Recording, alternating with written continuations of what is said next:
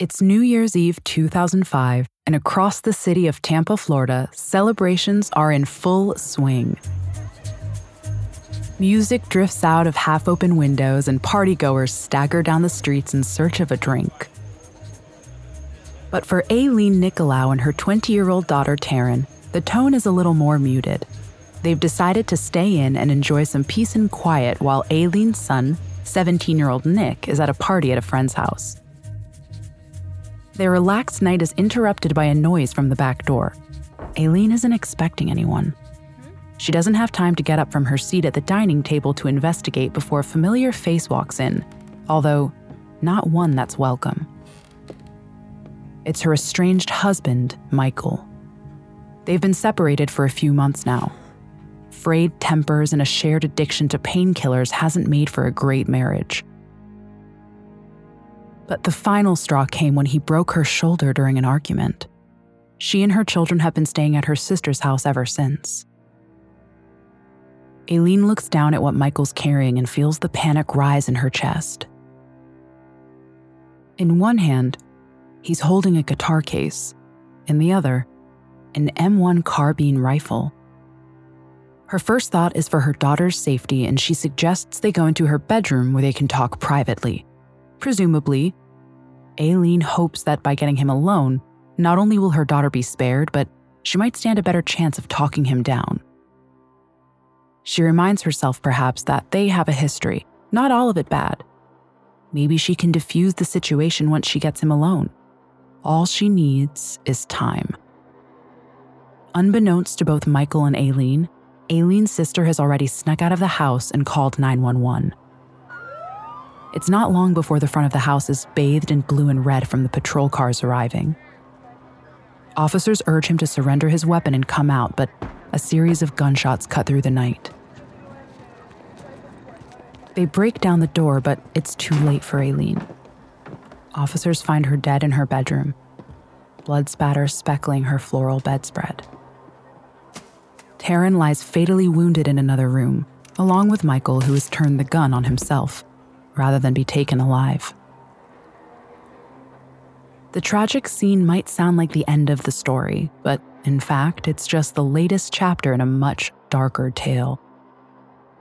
Michael's horrific actions on New Year's Eve will draw the attention of a private detective, Lynn Marie Carty, who's already been hired to look into the mysterious disappearance of Michael's first wife. The murders of Aileen and Taryn reveal a pattern one that spans decades. A trial of murdered women whose cases have gone unsolved. But it's all just speculation until, through her research, Carty discovers the deathbed confession of a man named Gary Westover made decades earlier. A confession which, if true, may unmask Michael as the infamous Connecticut River Valley Killer.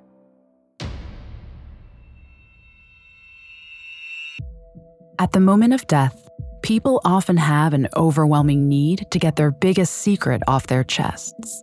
From murder, fake identities, illicit affairs, and even government cover ups, this show dives deep into the world's most explosive deathbed confessions. This is the story of Gary Westover, of the words he allegedly spoke as he lay dying, about Michael Nicolaou, whose first wife may have met a similar fate to Aileen seven families left shattered by a series of brutal murders. A private investigator determined to give them the answers that the police couldn't. And the hunt to unmask one of the most elusive serial killers of the past few decades. I'm Estefania Hageman, and this is Deathbed Confessions.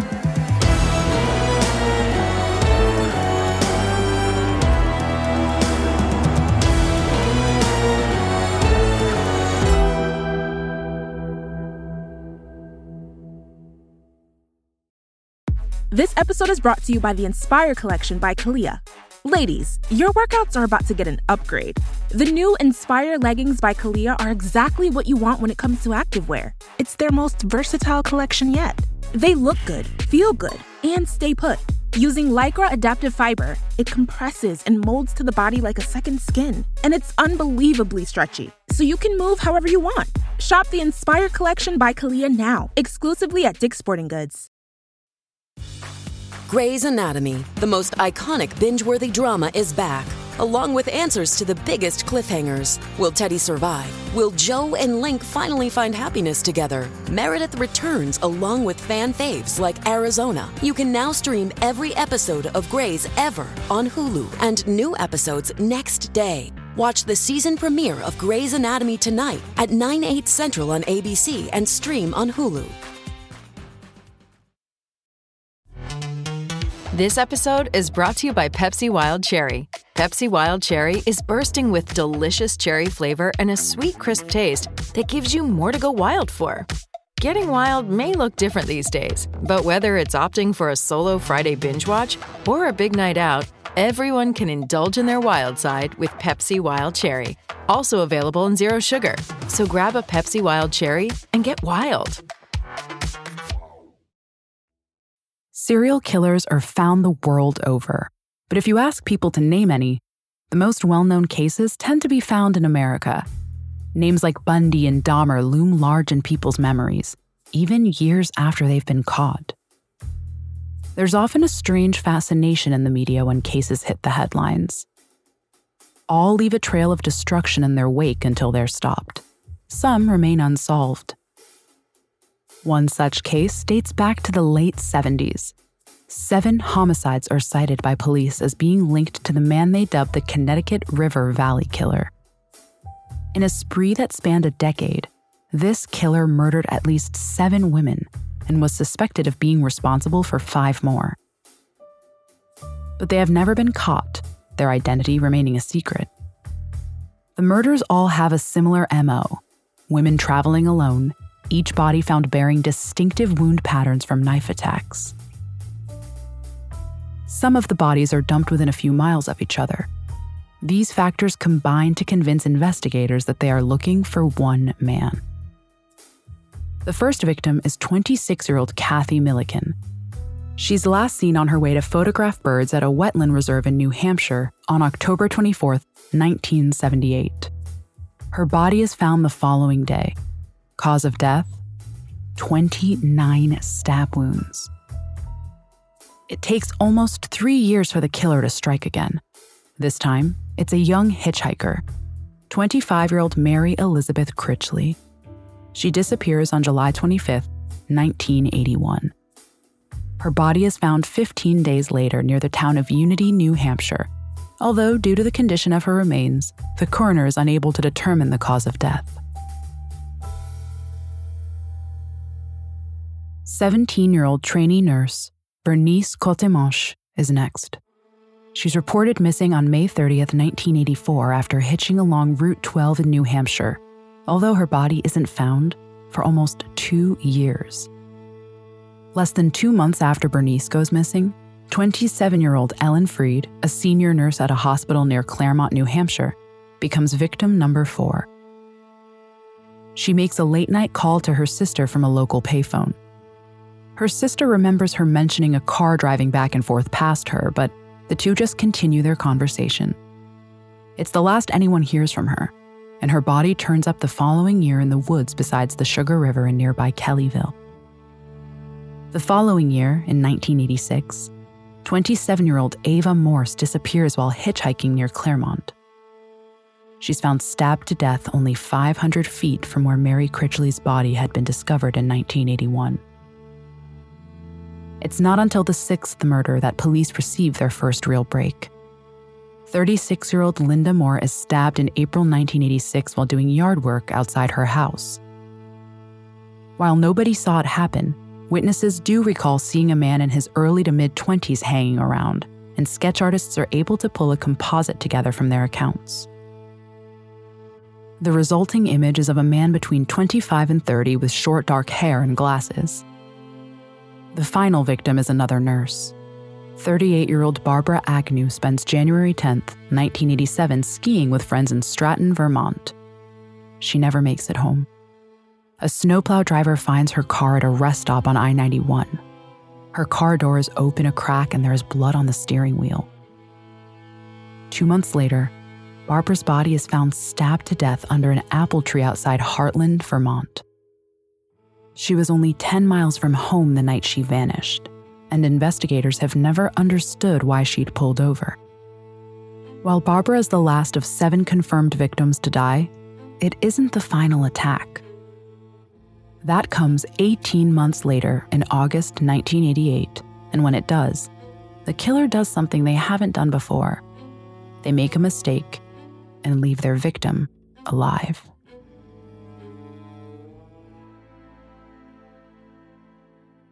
It's August 6th, 1988.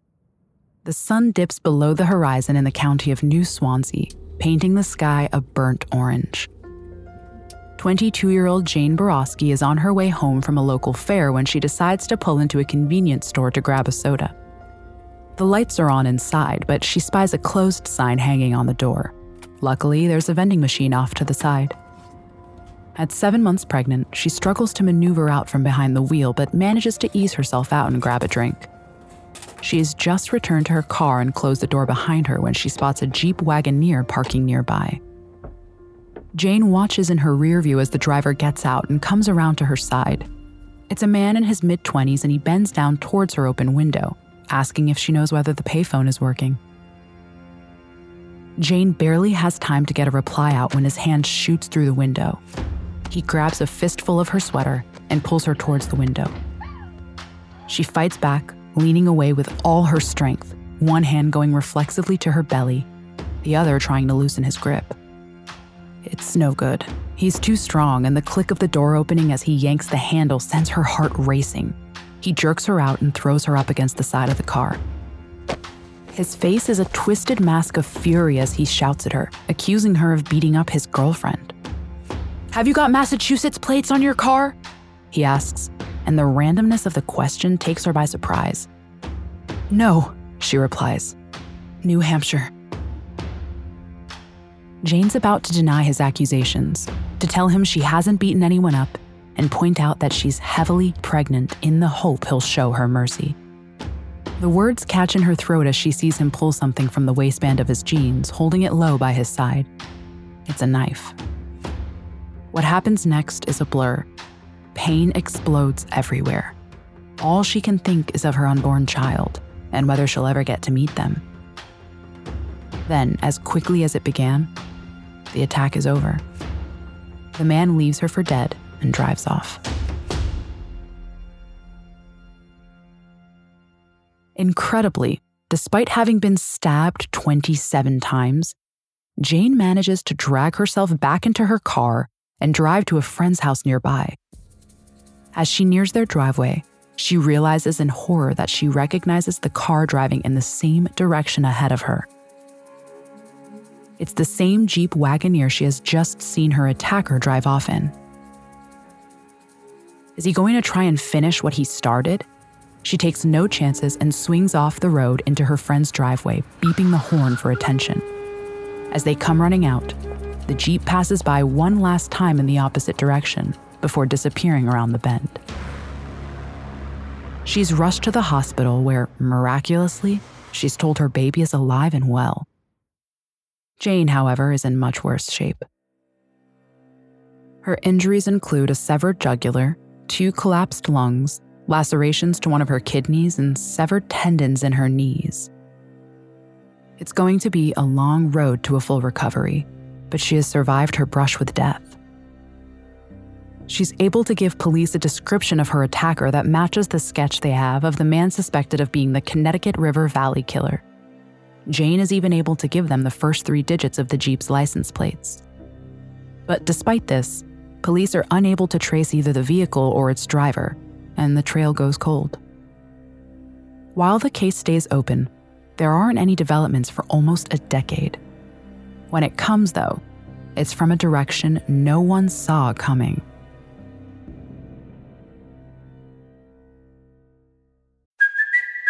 It's Cuoco for Priceline. Ready to go to your happy place for a happy price? Well, why didn't you say so? Just download the Priceline app right now and save up to 60% on hotels. So, whether it's Cousin Kevin's Kazoo concert in Kansas City, go Kevin, or Becky's Bachelorette Bash in Bermuda, you never have to miss a trip ever again. So, download the Priceline app today. Your savings are waiting. Go to your happy place for a happy price. Go to your happy price, Priceline. It's October 1997. The town of Grafton, New Hampshire is easing its way towards winter. Sidewalks carpeted by brown leaves. A little over a thousand people call it home, and it's the kind of small town where everybody knows each other's business. An exception to that rule is 46 year old Gary Westover, who has been keeping a secret of seismic proportions to himself for years now. Westover has been paralyzed all of his adult life following a diving accident. He's wheelchair bound and only has partial use of one arm. He has been sleeping at his uncle Howard's house and has woken up shouting. His cousin Cindy runs to his bedside. I'm going to hell, Cindy, he says, and asks her to fetch his uncle. Howard Minnin is a retired sheriff's deputy and someone Westover trusts implicitly. I'm going to hell, Uncle Howard, he repeats, and I've got something to tell you. Minnin sends his daughter out of the room, and she waits in the kitchen with her mother until he emerges.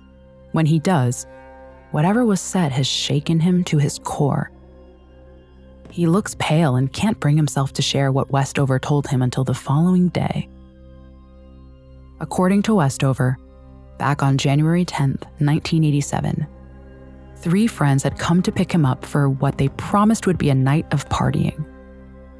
They loaded his wheelchair into their truck and drove the 100 miles north to Vermont. Instead of a night in a bar, Westover claims his buddies abducted Barbara Agnew, acknowledged by police to be a victim of the Connecticut River Valley killer. Westover goes on to say that the three men murdered her, then dumped her body. Minnin does what any former law enforcement officer would do. He reports it to the police, but for reasons not made public, detectives at the time don't appear to take any action as a result of the new information. The specifics of what Minnin shares is never made public, including the names of the three men and what part each of them played that night.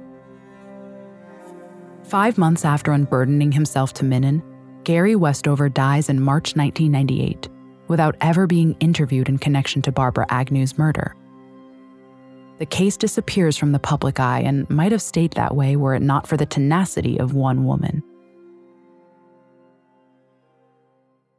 Lynn Marie Carty is a 49 year old private investigator living in St. Petersburg, Florida. On New Year's Day 2006, she's laid up on the sofa suffering from a cold, reading the newspaper when a story catches her eye. It's an article about Michael Nicolaou and the murder of his wife and stepdaughter. Carty is already acquainted with Michael.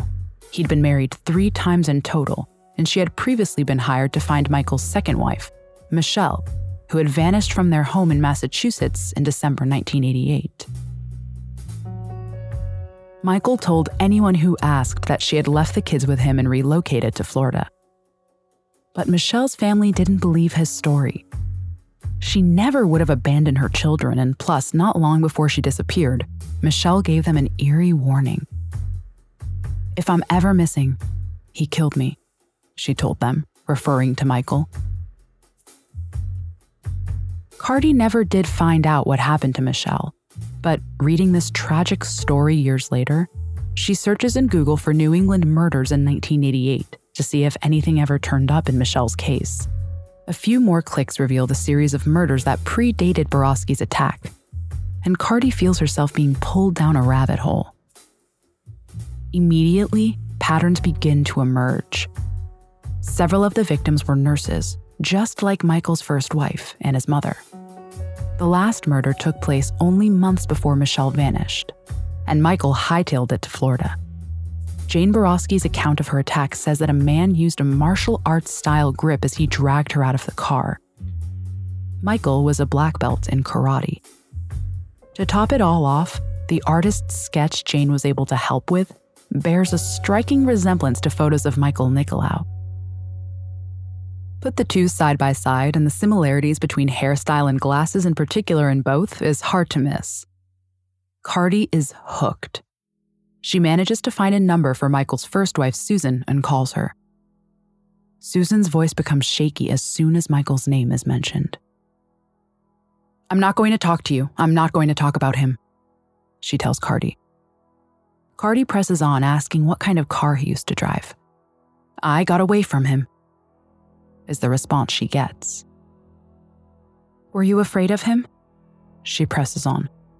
What do you think? Susan fires back before ending the conversation. Next, Carty turns her attention to Michael's family.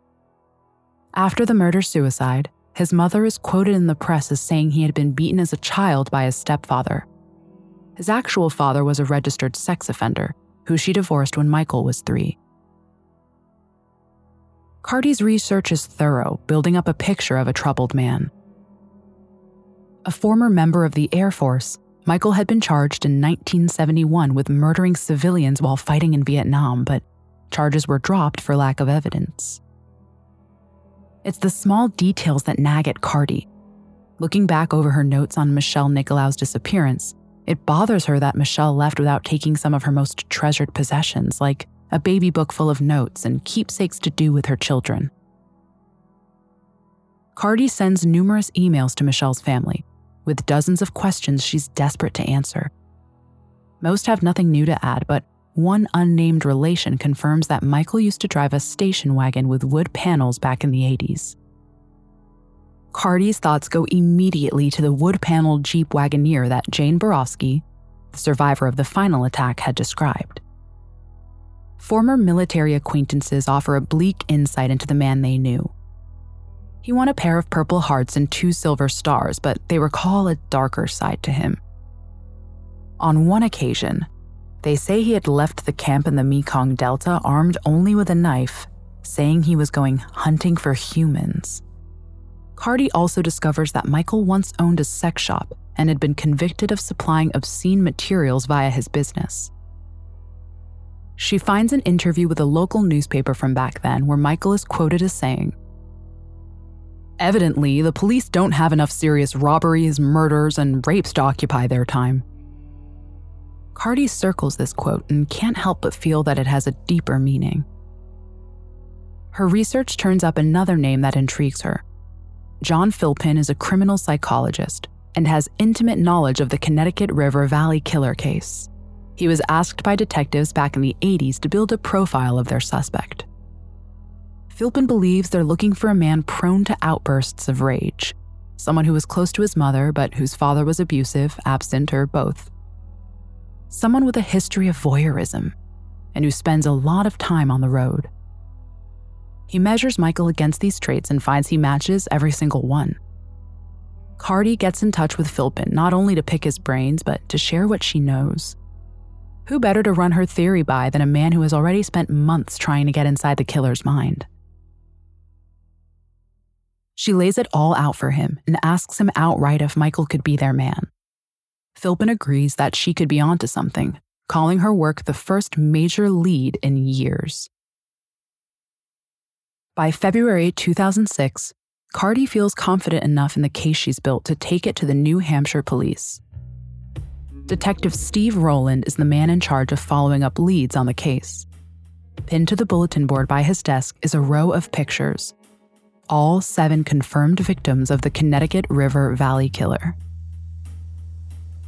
He's used to people calling up with weird and wonderful theories about old crimes. Carty is the first call he's had on this case in over six months, though, and once she starts speaking, she has him hooked. It takes her a full half hour to run him through everything. Incredibly, Michael's name has never surfaced in connection with the investigation until now. Rowland asks her to send him everything she has on him, and just like that, the investigation is revived. By April, Michael is one of three suspects, although Roland will not name the other two, other than to say that they are both still alive. This means that without probable cause, police cannot compel them to offer up DNA samples. That's not the case with Michael, but samples of his DNA aren't available. It's not clear if they've been misplaced or destroyed. Roland is a cautious man, and while he won't tell the press whether Michael is their man, he is quoted as saying, His profile fits the profile of somebody that would commit this type of crime. There's no question about that. On the basis of Michael's rocky childhood, his war trauma, his capacity for violence, and his issues with women, Roland reaches out to other police departments for help. Tampa PD supplies his fingerprints, and Roland finds out that the Hillsborough County Medical Examiner has a sample of Michael's DNA. It also emerges from an unnamed member of the Nicolaou family that he had traveled regularly into the Connecticut River Valley area during the time of the murders. Carty makes another significant connection from Michelle Nicolaou's baby book that may link Michael to one of the Connecticut River Valley killer's victims. A note she scribbled inside places the Nicolaou family in Hanover, New Hampshire on Thanksgiving 1986. A stone's throw from the hospital that Barbara Agnew, the killer's last confirmed fatality, had worked at when she disappeared. Carty is also able to confirm that the Nicolaous stayed in the area over Christmas 1986 and into January, around the same time Barbara Agnew was killed. Roland promises Carty they'll test Michael's fingerprints on record against some found in Barbara Agnew's car, but it's not clear whether this took place and, if it did, what the results were. At the same time that Roland is raking over Carty's findings, Howard Minnin, the uncle with whom Gary Westover shared details of Barbara Agnew's murder, is declining in health. He's admitted to hospital with an unspecified illness when he sees a newspaper article about the information Carty has come forward with. He's visibly shaken and tells visiting family that this ties in with Gary's story. This is what I tried to tell the state police, he says, but they treated me like a fool. I have wasted my whole life in law enforcement. They did nothing about what I told them, and he killed more people. His family encourages him to reach out to Carty, but he holds off, wanting to find the original piece of paper on which he scribbled down the names of the three men Gary claimed were there that night. Sadly, before he can do anything of the sort, Minnin's health declines rapidly, and he dies in the fall of 2006 without finding the list.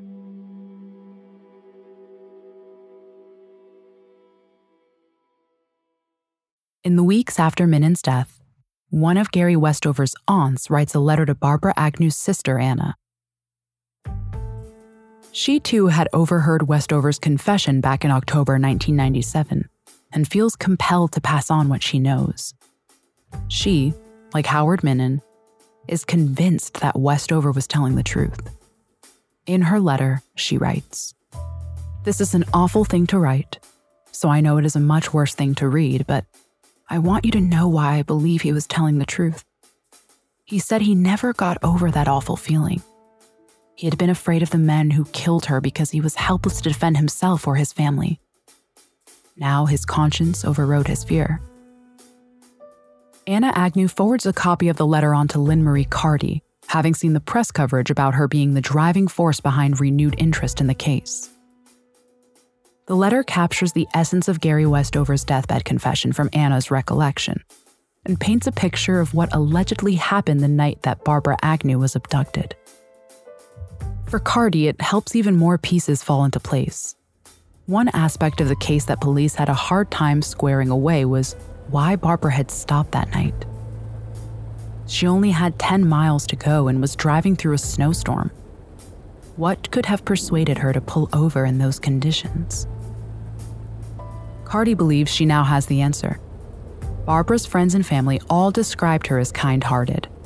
Had Westover's three friends used him as bait, enticing Barbara to pull over and help a wheelchair bound man in the snow? Added to this is the fact that Westover's aunt who wrote the letter recognizes Michael's name as an acquaintance of her nephew. She believes that the two men met at a local Veterans Affairs hospital, although this is never confirmed. The one thing Carty doesn't have is the list with all three names that Westover shared with his uncle. The original that Howard Minnin wrote out back in 1997 has been lost, but Carty knows from Westover's aunt that the police were provided with a copy. she passes this latest round of information to Vermont State Police and continues doggedly pursuing her own investigation. Carty tracks down Jane Boroski, the lone survivor of the Connecticut River Valley killer in 2007. She shows pictures of Michael to Jane, who says she believes he was the man who attacked her.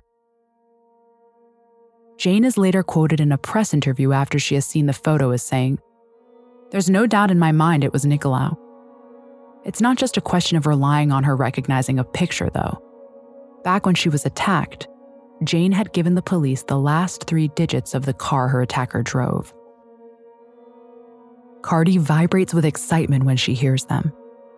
They are an exact match to the vehicle that Michael was driving at the time. Surely now it's only a matter of time before Michael is officially unmasked as the Connecticut River Valley killer. But for reasons not made public, the police won't go any further than saying Michael is an official suspect. Towards the end of 2007, however, while the investigation seems to slow to a glacial pace, Carty realizes that Michael's legacy isn't just about those he allegedly killed. There are those left behind, too. Like his son, Nick. Nick Nicolaou hadn't been there the night his father killed his mom and sister, and he's lived with survivor's guilt for the past two agonizing years. Reporters still relentlessly call him with questions, and he's tortured by the articles that constantly come out in the press. It all seems to come to a head when, in late 2007, standing in the line of the grocery store, he sees his dad's face staring at him on the cover of a magazine. The article covers Carty's investigation on his father's link to the Connecticut River Valley killings and talks about a possible TV option. Nick sees red. He just wants this all to finally end. Why can't the press just leave his family alone? In a rage, he tracks down Carty's number and calls her. You're ruining my life! He yells. How could you do this to me? I hate you. He's still only 19, and Carty feels a pang of pity for what he must be going through. She extends an offer to talk, but he tells her he wants nothing to do with her. It isn't until two years later that Nick hits rock bottom. He's still torn by the murders of his mom and sister and is contemplating suicide. Being known as Michael Nicolaou's son is like a cancer eating away at him. He's all alone and homeless, having fallen out with a few friends he had, and in a moment of desperation, he remembers the offer of help that Carty extended. He calls her, unsure of what he even wants from her, but remembers that she had been so nice to him first time round, even in the face of his anger. I want help, he tells her. I want a chance at a new life, and I, I can't do it on my own. This puts Carty in a unique situation. How do you help the son of an alleged serial killer while trying to prove his dad's crimes? Carty has a contact who is a producer on the popular TV show Dr. Phil. The show has a regular feature where they help people in exchange for them sharing their stories. She meets Nick for the first time in person out in Los Angeles in October 2009, and producers agree to help him find a new apartment and earn his high school diploma. The episode he appears on is an emotional one. Not only does he talk openly about his father and his fears that Carty's allegations are true, he also meets Jane Boroski, the only survivor of Michael's alleged attacks. The two cling together on stage for a long moment, both choked up with the intensity of the connection they share. Nick sobs, telling her he is so sorry. Don't be, she says to him. You're not him. You're not him. You're here to get help. It's a turning point for Nick, who gets his life back on track after the appearance. He stays in touch with Carty. They talk regularly, and he tells anyone who asks that she's his guardian angel. With all the misery that the Connecticut River Valley killer brought to the area, this at least stands out as a sign that life can go on for those left behind. For Carty, this is as far as things progress. Investigators in charge of the new case confirm that Michael continues to be a suspect to this day, but say that they don't have enough evidence to wrap it up. They won't comment on whether Michael's DNA is a match to the crime scene samples or even whether any tests have been done. The whole thing seems a rather bizarre conclusion for some, including profiler John Philpin. He has studied everything Carty has uncovered, including Westover's deathbed confession, and believes it's credible. Given the point that this guy was at in his life, says Philpin, I can't see why he would be telling anything other than the truth. He doesn't mince his words when asked about the lack of progress after all of Carty's hard work.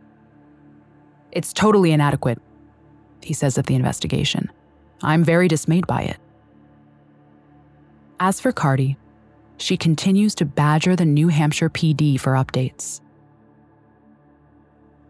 Even with the case seemingly grinding back to a halt, she remains convinced that Michael is their man. For now, though, she has to be content with saving his son. Because in taking his own life, Michael has ensured he could never stand trial for his alleged crimes. Officially, the crimes remain unsolved, but for Carty, Jane Boroski, and John Philpin, they've got enough to feel a sense of closure even without a conviction. Next week on Deathbed Confessions, we hear the historic myth of the Nazi gold train. In the spring of 1945, as World War II was coming to a close and the Red Army charged towards Berlin, a Nazi train sped into Poland. It was rumored to be laden with worldly treasures, piles of money, and bags of shining gold. But after it entered the Polish mountains, it disappeared forever. Now, over 70 years since its disappearance, two men in Poland believe they have the coordinates of the train's location and the tools to unearth its dark, enthralling mysteries.